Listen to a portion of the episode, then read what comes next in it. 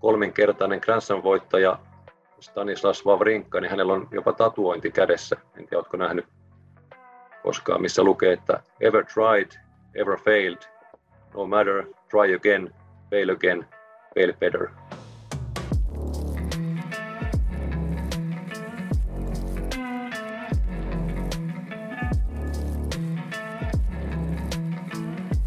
Tervetuloa kuuntelemaan Mokapodia. Tässä podcastissa puhutaan nimensä mukaisesti mokaamisesta, tyrymisestä, epäonnistumisesta ja ennen kaikkea siitä, miten niistä mokista pääsisi parhaiten yli. Mun nimi on Heikki Lehtola ja tämänkertainen mun oma mokatarinani liittyy oikeastaan tämän päivän teemaan, joka on tennis. Mä oon pelannut tennistä nyt muutaman vuoden ajan kerran pari viikossa ja joskus tuntuu siltä, että mokailu ja epäonnistuminen alkaa heti siitä hetkestä, kun ensimmäisen kerran sen pallon liikkeelle mailan jänteiden kautta lähettää.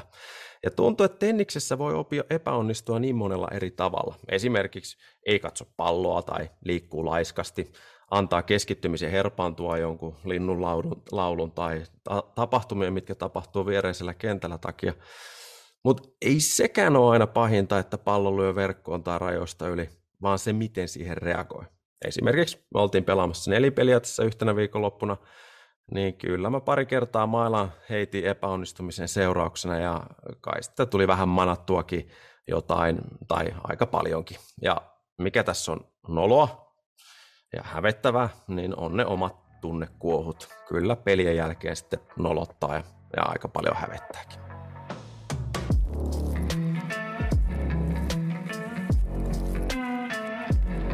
Tänään Mokapodissa vieraana liikuntakasvatuksen maisteri, tennisvalmentaja ja valmentajakouluttaja Pekka Kainulainen. Tervetuloa Pekka. Kiitos paljon. Sulla oli heti tähän alkuun jotain semmoista, mitä sä haluaisit tästä aiheesta sanoa. No joo, kiitos tietysti ekana vielä tästä kutsusta ja kunniasta tulla mukaan. Olisiko sitä nyt 4 viikkoa, kun kysyit ja siitä oikeastaan alkoi vähän semmoinen prosessi itsellään, aloin miettimään mokailua ja vähän niin kuin eri kantilta ja koitin siihen niin kuin syventyä oikein vielä normaalikin enemmän. Ja ehkä siihen tuli muutama semmoinen pointti tähän alkuun heti, että tiedän, että näitä jonkun verran editoidaan, mutta ehkä jos jopa toiveessa, että joku moka tänne tulisi ja joku moka tänne myös sitten jätettäisiin, koska sehän on niin kuin tätä aihetta syvimmillään. Sitten oikeastaan yksi semmoinen pyyntö mulla olisi vielä sulle, Heikki, että voitaisiin vaikka tässä ihan lopuksi, keskustelun lopuksi, niin sitten tehdä vähän yhteenvetoa ja semmoista reflektointia, että mitä kaikkia mokia me tässä tehtiin tämän keskustelun aikana. Että meillä on varmaan molemmilla asioita, mitä halutaan, että ollaan mietitty, että haluttaisiin ehkä kertoa tai nostaa esille, ja koskaan se ei tietysti ihan sellainen mene, että kuulijat ei tietenkään niitä tiedä, että mitä me ollaan ehkä haluttu sanoa, niin otetaanko loppuun semmoinen yhteenveto? Joo, sehän sopii hyvin ja kyllähän meillä varmaan tuossa alussakin ihan muutama moka tuli jo tehtyä, niin otetaan vaan reflektointi loppuun. Hyvä idea. Mutta iso pyörä on lähtenyt sullakin pyörimään sun mielessä sen suhteen, että mitä se mokailu ja mikä mokailun merkitys on, mutta niin kuin kaikilta vierailta mä oon kysynyt, kysyn sultakin, että ootko sä mokaajana niin värikäs vai mustavalkoinen? Niin, tämä oli ehkä semmoinen aihe, mitä en lähtenyt googlettelemaan, että mitähän tässä nyt haetaan, vaan sanoit, mitä tulee ekana mieleen, niin tietysti ainakin niin voi sanoa, että on niin kuin mokailijana monipuolinen, että tulee paljon mokailtua ja runsaasti ja erilaisia ja eri tasoisia, ja ehkä sitä voisi kuvata värikkääksi sitten, jos on vähän haaleampaa mokaa ja vähän sitten kovempaa mokaa, ja ehkä välillä niille mokille osaa nauraa ja välillä ei naurata ollenkaan, että paljon on tullut mokailtua ja paljon varmasti jatkossakin niitä mokia tapaa. Joo, tämä oli hyvä kuvaus. Mä olen tahallaan jättänyt sanomatta tai määrittelemättä, että minkälainen on värikäs tai mustavalkoinen mokailija. Jokainen vieras saa itse määrittää sitten, että mitä sillä ajattelee. Okei, se ei ollut mikään tämmöinen virallinen termi tai määritelmä, että se on ei. Sun luomus. Joo, just näin. Eikä ole munkaan luomus, vaan yhdestä hyvästä mokailuun liittyvästä kirjasta bongasin ton, niin otin lämmittelykysymykseksi tähän. All right. No mut mikä on sun mielestä moka? No joo, itse kun valmentajia koulutan ja ammatillista koulutusta tein, ja siellä on aika tärkeää se, että puhutaan oikeista asioista oikeilla nimillä, eli vähän niin kuin semmoista käsiteanalyysiä tulee tehtyä, niin sitä mokaa tuli jonkun verran tuossa googleteltua, ja jokunen kirjakin siihen sitten lainautua, missä sitä mokaa määriteltiin, ja itse nyt ehkä ennen sitäkin niin ajattelin, että moka nyt on sellainen pieleen mennyt asia, missä on ollut tavoitteena saada jotain aikaiseksi, ja sitten siinä ei ole onnistunut, että on tapahtunut jotain, mitä ei pitänyt tapahtua, ja syynä tietysti on voinut olla jotain huolimattomuutta tai kiirettä tai mitä milloinkin. Mutta sitten kun sitä asiaa tuossa selvittelin, niin siellähän ehkä olet törmännyt näihin erilaisiin määritelmiin, että puhutaan esimerkiksi virheestä ja erheestä, että ne on kaksi niin kuin eri asiaa. Että virheessä etukäteen tiedetään, että mikä on oikea ja mikä on väärä ratkaisu, ja sitten siinä ei onnistuta, mutta sitten erheessä etukäteen ei ole tiedossa, että mikä on se oikea ja mikä on väärä, että sitten jälkeenpäin voidaan todeta, että tässä olisi ehkä kannattanutkin toimia tällä tavalla, mutta sitä ei ollut silloin sitä tietoa saatavilla, kun se päätös on tehty. Mm. No joo, sitten tietysti sinne tulee tämmöisiä, että mikä on vahinko ja mikä on moka ja mikä on inhimillinen erehdys ja mikä on epäonnistuminen. Ehkä se epäonnistuminen toisena terminä, mitä tässä varmasti käsitellään, niin tavallaan hän voi epäonnistua, vaikkei mokaakaan. Että nekin on niin kuin, ei siinä mielessä ainakaan tarkoita samaa. Että jos epäonnistuminen on onnistumisen vastakohta, niin, ja esimerkiksi tennisottelussa kuitenkin tavoitellaan voittoa, ja sitten jos ei voita, niin sitten voi sanoa, että epäonnistui siinä tavoitteessa, mutta ei se välttämättä tarkoita sitä, että olisi hirveästi edes mokaillut siellä kentällä.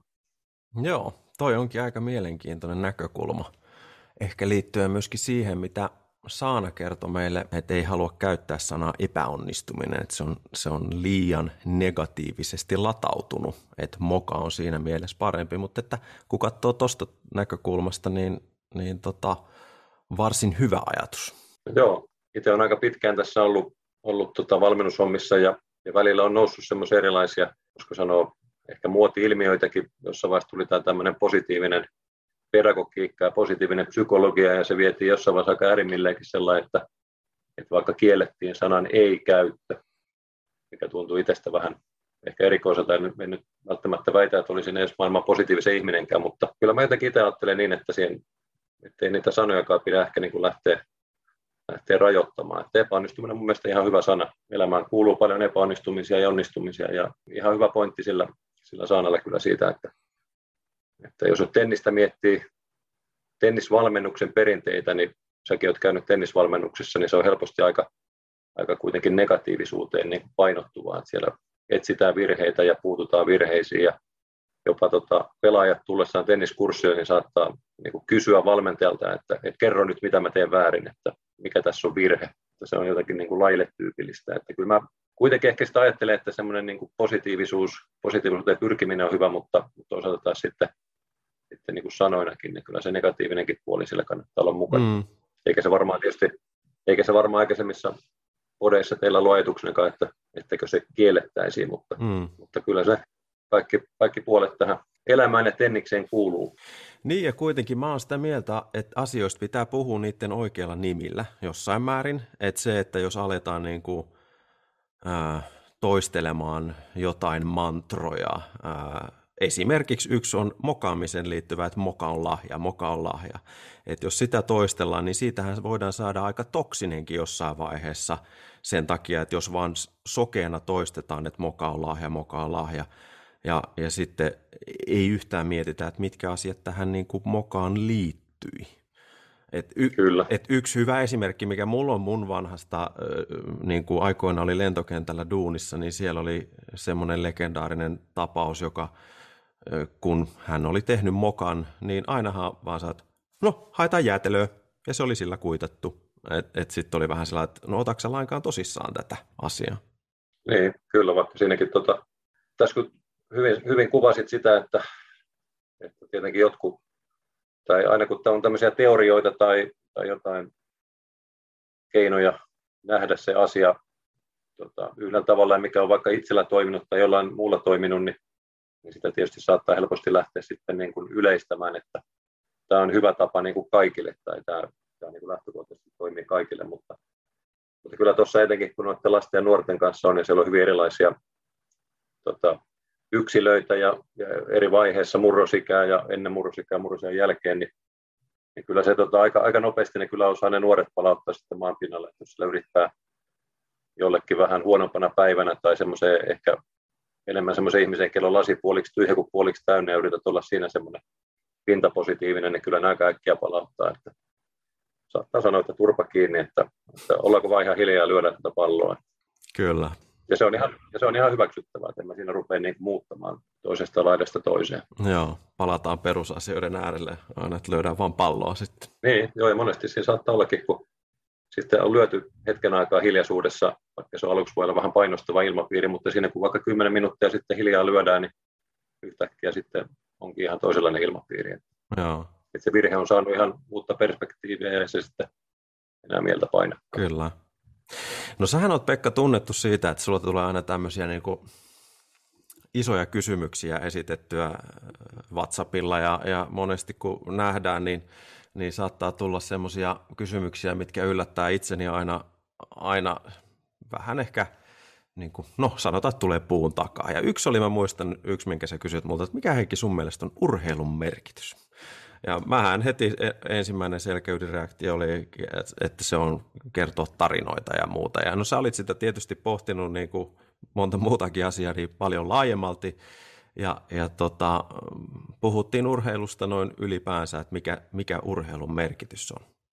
Mutta tietysti jos miettii mokailua, niin mikä on sun mielestä urheilun hyöty epäonnistumisen tai mokailun näkökulmasta?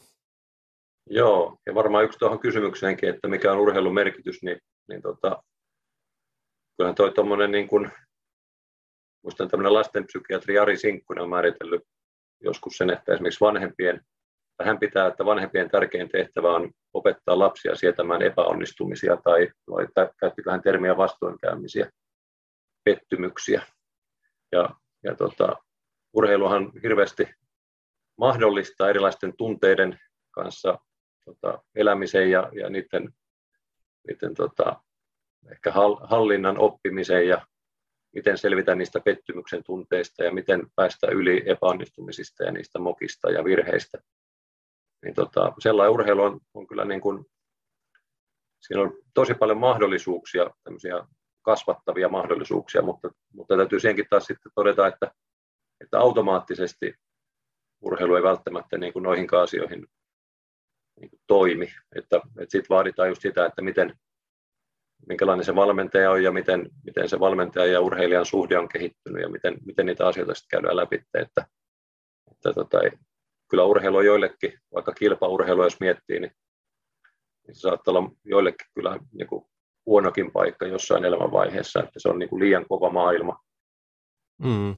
Ehkä yksi asia, mitä tuossa vielä nostaisin tuosta urheilusta, niin kun on seurannut omaa poikaa, joka on nyt 13-vuotias, hän on nyt vajaa 3 vuotta pelannut tennistä, niin on nähnyt kilpailutilanteissa ja harjoitustilanteissa sitä synkkyyttä ja raskautta, mitä siellä tennisottelussa tulee, niin miettinyt, että onko tämä nyt niin kuin hyvä juttu vai huono juttu niin kuin omalle pojalle, tai onko se liikaa vai minkälaista se on, niin siinä ehkä niin kuin suurimpana hyötynä urheilussa mietin ja miksi niin kuin kannustan jatkamaan ja toivon, että jatkaa, vaikka tietysti omat päätökset tekeekin, niin on se, että siellä joutuu kyllä aika, niin kuin säkin kuvasit tuossa ehkä omassa tarinassa, että aika niin kuin syvissä vesissä siellä tulee oltua ja joutuu kohtaamaan. Säkään et ehkä ajatellut, että sä oot aikuisena miehenä niin semmoinen, joka nyt vielä mailaa heittelee tai menettää malttinsa mokoman keltaisen karvapallon lyömisen takia, mutta siellä niin kuin tutustuu niihin vähän niin kuin omiin pimeisiin puoliin, että se on kyllä mahtava paikka niin kuin oppia itsestään enemmän ja omista tunteistaan. Että jos muuten voi olla, että sulla työelämässä tai omalla pojalla koulussa ja tuolla, niin asiat menee kuitenkin aika silleen niin kuin mukavasti ja ei tule samanlaisia, niin tuskin saa siellä työpaikalla hirveästi papereita heittele tai läppäreitä, että se on se, siinä niin kuin oppii aika mielenkiintoisia asioita itsestään. Joo, ja ehkä sillain turvallinen paikka myöskin näyttää omia tunteitaan, niitä niin kuin oikeasti vihan tunteita, mikä siinä tulee.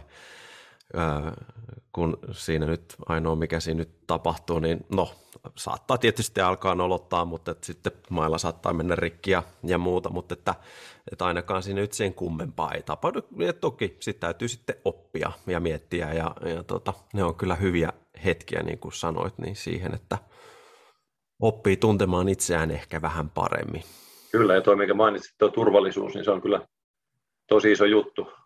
Niin myös tuossa niin valmennuksessa, että jotenkin saada luotua se semmoinen kognitiivinen turvallisuus ja semmoinen ilmapiiri, missä uskalletaan näyttää tunteita. Että itse en ole semmoinen valmentaja, joka nyt vaikka kieltää niin kuin lähtökohtaisesti tunteiden näyttämiset tai kiroilun tai mailankaan heitot. Tietenkään nyt ei saa paikkoja rikkoa ja pitää muistaa se, että se tulee kalliiksi, jos niitä alkaa välineitä hajottamaan, mutta nykyään tämmöinen muodikas sana kuin curling-vanhemmuus, mitä voisi tietysti ajatella, että se on curling-valmentajuus myös, että pyrkikö niin kuin etukäteen vähän niin kuin harjaamaan kaikki mahdolliset tulevat vastoinkäymiset edestä pois ja varmistamaan sen, että niitä pettymyksiä ei tule tai tosi tiukoilla säännöillä vähän niin kuin alistaa lapset ja nuoret ja miksi aikuisurheilijatkin semmoiseen kuriin, että joutuu tavallaan pelon kautta niin peittämään ne omat tunteensa jonnekin syvälle, niin mä en jotenkin näe sitä.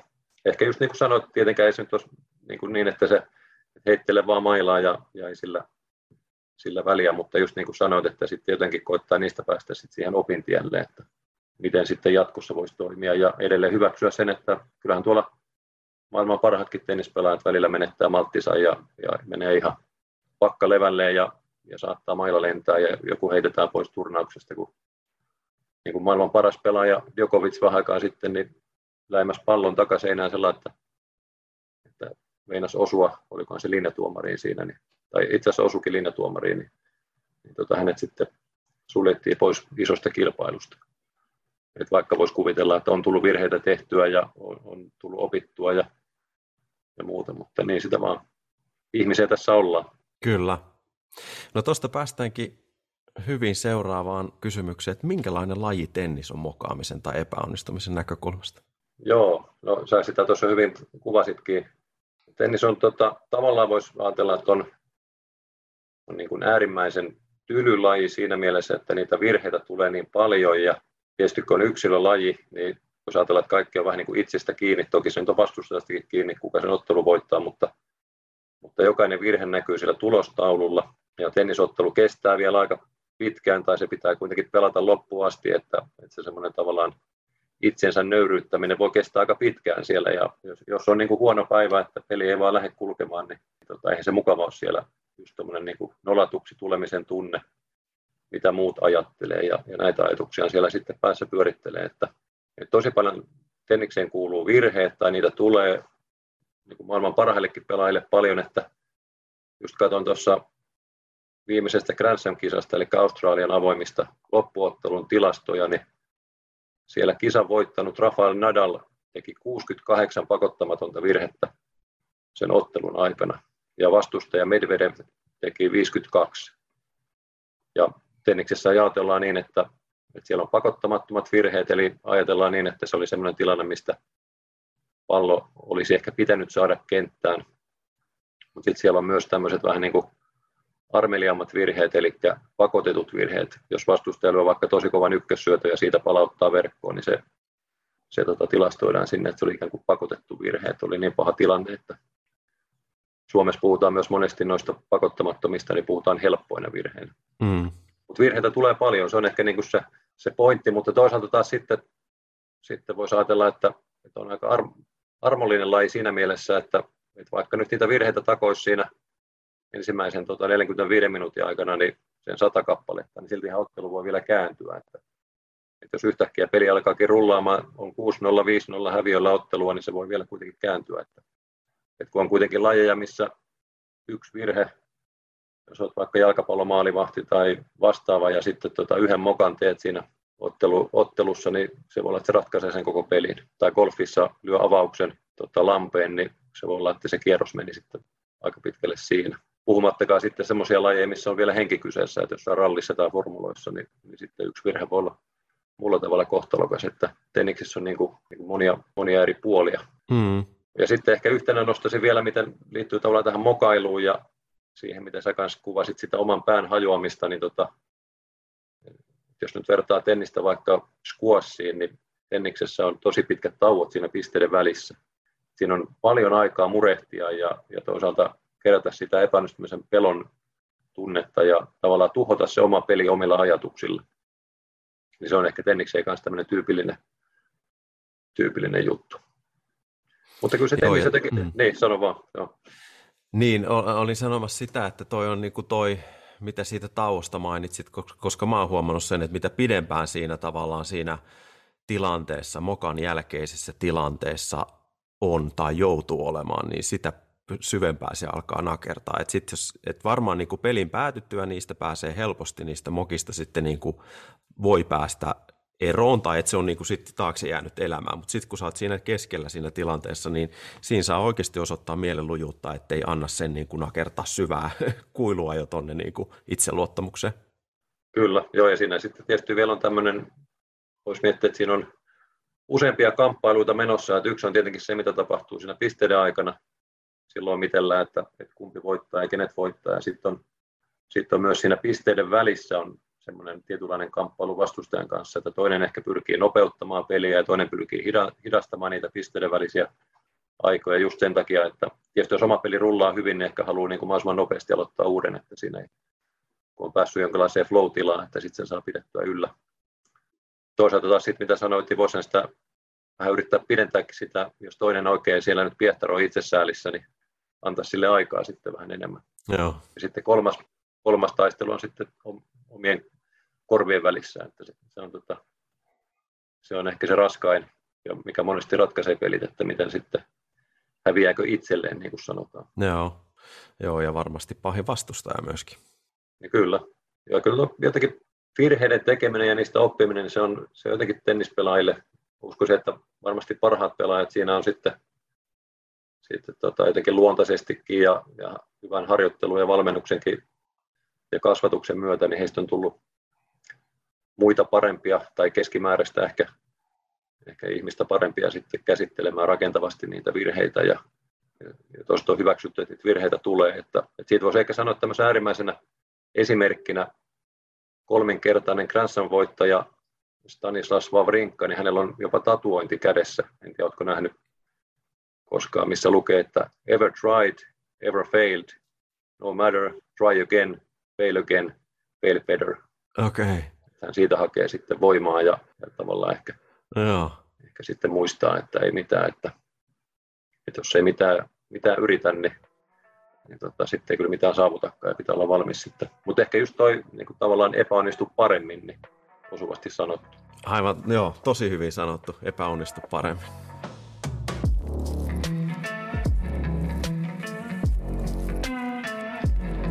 Sullakin varmaan niin kuin on pidempiäkin tavoitteita valmentamisessa kuin se, että opettaa yksittäistä lyöntiä tai voittamaan yksittäistä pistettä tai peliä tai turnausta, niin onko sulla jotain semmoisia työkaluja, mitä sä opetat näille nuorille urheilijoille, että selviäisi ehkä mokista paremmin tennisottelussa ja oikeasti myös elämässä?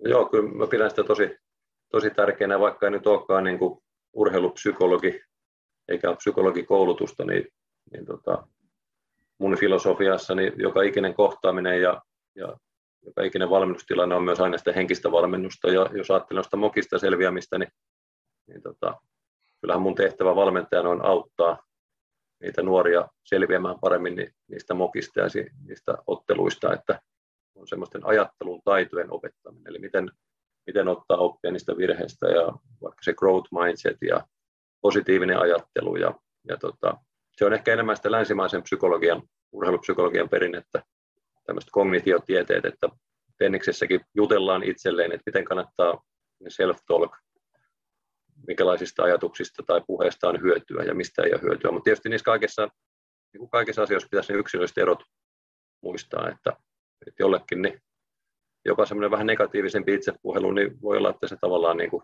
on luontaista ja toimii, että totta kai sitä nyt voi tai pitää seurata, että milloin se menee ylittä, mutta ei tarvitse kaikista saada samanlaista sisäisestä puheesta. Sitten ehkä toinen ajattelun taito, mitä voi olla, että ei niin paljon Sitä ei aina niin kuin oteta esille. Jotenkin on nyt mielellään puhutaan just näistä, että saadaan se ajatus hallintaan ja kaikki on itsestä kiinni, ja sitten kun vaan opit tässä ja pystyt hoitamaan homman ja selviämään asiasta kuin asiasta, niin se on niin kuin se paras reitti, mutta toinen mun mielestä tämmöinen ajattelun taito on myös se, että voisi sanoa otsikolla shit happens, eli onhan se fakta, että välillä niin kuin sattumalla on osuutta asiaan, tai huonolla tuurilla on osuutta asiaan, tai vastustajan hyvällä tuurilla on osuutta asiaan. Oikeastikin välillä se, että se sun kämmelynti epäonnistuu, niin aurinko oli silmissä ja tuli virhepomppu tai oli tuuli. Et mullakin oli nuorempana valmentajana oli semmoinen iskulause, tai se oli mun motto, oli se, että voittajat eivät selittele ja selittelijät eivät voita. Nykyään ajattelen kyllä niin, että itse asiassa monet huippu-urheilijat suojellakseen omaa niin kuin itsetuntoa ja itseluottamustaan niin hakee syitä niin kuin muualta. Mutta jotenkin tuon itsetunnon kannalta niin monesti voi olla ihan hyvä myös muistaa, että ne ulkoiset syyt saattaa olla ajoittain niin kuin, jopa niin kuin hyväksyttäviä. Vaikka siihen helposti tulee mieleen, että nyt toi menee selittelyksi tai sustahan se on kiinni, että älä nyt selittele millään muulla. Mutta se on aika raskas elämä sitten, jos ajattelee, että kaikki on aina itsestä kiinni. Eihän se ole tottakaan. Kyllä. Joo, ne on niin kuin niitä ajattelutaitoja. No sitten tietysti toinen on sitä tenniksessä varmasti ollut perinteessä ainakin jossain päin maailmaa, niin en tiedä, oletko lukenut kirjan Inner Game of Tennis? Joo, on. Vuodelta 1974.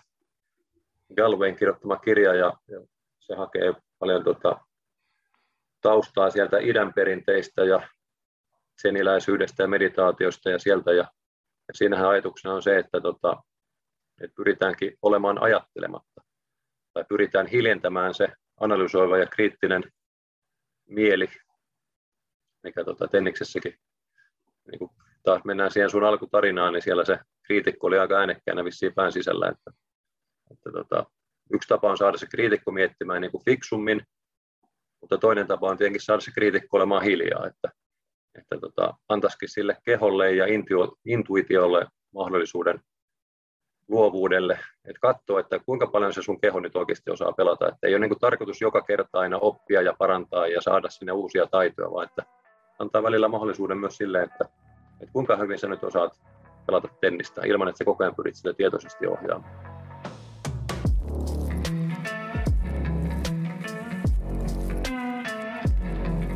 Jokainen mun vieras on kertonut jonkun mokatarinan elävästä elämästään, mokasta, jonka he ovat tehneet. Mokat on ollut erilaisia, toiset on sattunut eri tavalla, toiset on nolottanut tai hävettänyt ja niin edespäin. Niin, olisiko sulla joku tarina jostakin sun mokasta, minkä sä oot tehnyt? No, tarinoita on tietysti paljonkin, ja jos nyt miettii, että mistä sitten voisi olla oppia muille, tai ehkä nyt ekana voi sanoa, että se on kyllä niin kuin uskomatonta, miten niin kuin 30 tai 40 vuoden takaa niin se tunne kehossa on edelleen niin kuin vahvana, ja miten semmoinen niin kuin oikein, kun se häpeän tunne on tullut ja on nolannut itsensä tai oikein mokannut, niin miten se on niin kuin jää se tunne niin kuin kehoon, että se on niin kuin käsittämätöntä. Että jos itsellä on aika huono muisti monessa asiassa, niin sitten tuommoisen ei kyllä muista, tai ne muistaa vähän liiankin hyvin. Ehkä yksi semmoinen nyt, jos urheilumaailmasta miettii, niin se varmaan liittyi siihen, just kun mä olin jalkapallomaalivahti ennen tenniksen pelaamista, ja sitten se häpeän tunne tai syyllisyyden tunne siitä, että niin kuin petti joukkueen ja oli syynä siihen, että kun pelattiin tuolla, oltiin Ruotsissa pelaamassa, pelasin Heinolan Pallon riveissä ja pelattiin Heinolan ystävyyskaupunki Karlshamnin joukkuetta vastaan, ja se oli tasainen hyvä matsi, ja sitten siinä aika loppupuolella oli 1-1 tilanteessa, ja sitten mulla oli pallo siinä käsissä maalivahtina siellä rankkarialueen siellä reunamalla, ja sitten viitoin sinne pelaajille, että menkää vaan eteenpäin, että nyt tehdään tästä ratkaisumaali. Ja sitten koitin avata pitkälle siitä käsistä sen pallon, ja osui huonosti jalkaan, lähti semmoinen sivukierteinen hiljainen sipasu siihen suoraan vastustajajoukkueen kärkihyökkäjän jalkaan ja se pääsi tuikkaamaan siitä tyhjiin. Ja sitten peli hävittiin sen mokan takia. Että ehkä siinä semmoinen opettaminen tarina myös, että miten se valmentaja siihen reagoi, kun se näki, että niin kuin, kyllä se jo niin kuin korpeessa ja sattuu ihan muutenkin se moka, niin kyllä se siinä pukuhuoneessa tietysti varmaan koki, että hänen pitää niin kuin jotain siitä sanoa ja sanoa, että jotenkin tälle, että Kainu, hei, että noita avauksia pitää sitten harjoitella.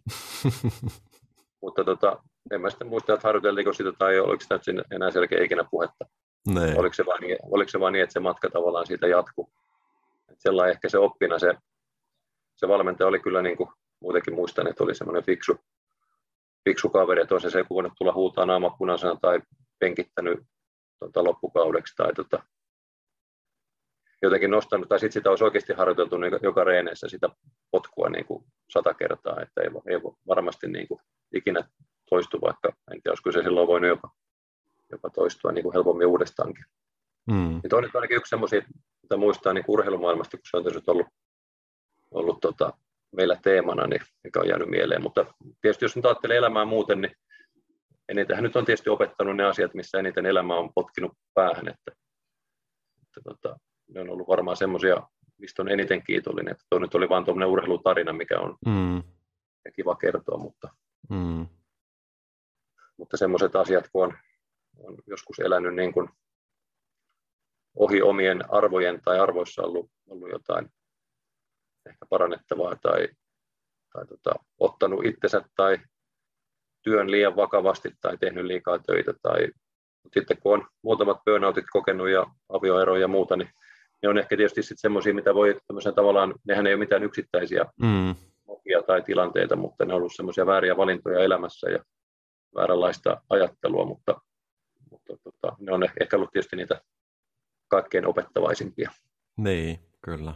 Ja onko ne toisaalta ollut vääränlaista ajattelua tai elämää, kun on sanonut, että oppii kantapään kautta, niin noihan on just niitä asioita ja nehän varmasti niin kuin tekee sinusta sinut ja on tärkeitä niin kuin tämmöisiä virstanpylväitä sun elämässä. Kyllä, joo ja voisi tämän niin taas itsemyötätuntoisesti ajatella, että sen hetkisillä tiedoilla ja sen hetkisellä osaamisella ja siinä tilanteessa niin on tehnyt sen hetkisen parhaansa ehkä, tai se mitä on siinä hetkessä pystynyt, että ei sitä nyt voi tietysti liikaa niin kuin itsensä soimata, mutta joskus ehkä vähempikin olisi riittänyt, mutta se kun on kovapäinen, niin vaatii sitten myös kovat mokat, että oikeasti tajuaa. Kyllä. No jos sun pitäisi kiteyttää sun tärkein neuvosi tai oppisi siitä, että miten mokasta voi parhaiten selvitä, niin mikä se olisi? Tekisi ehkä mieli sanoa, se on niin hieno termi, se shit happens.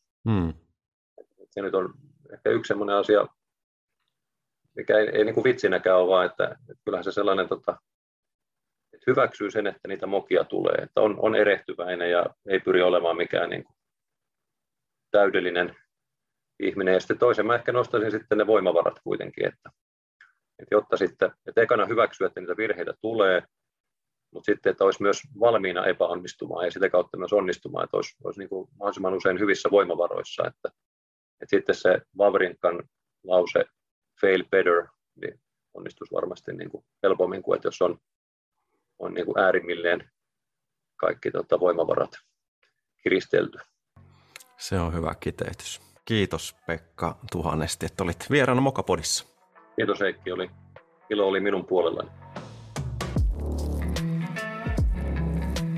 Kiitos, että kuuntelit Mokapodia. Resonoiko tämän jakson asiat? Jos resonoi, laitapa viestiä tai jaa somessa näistä Mokapodin aiheista sinulle tärkeimmät pointit. Ja jos haluat kuunnella vielä minun ja Pekan reflektoinnit aiheesta, se löytyy heti tämän seuraavan musiikin jälkeen. Kiitos, kun olit mukana. Moi moi!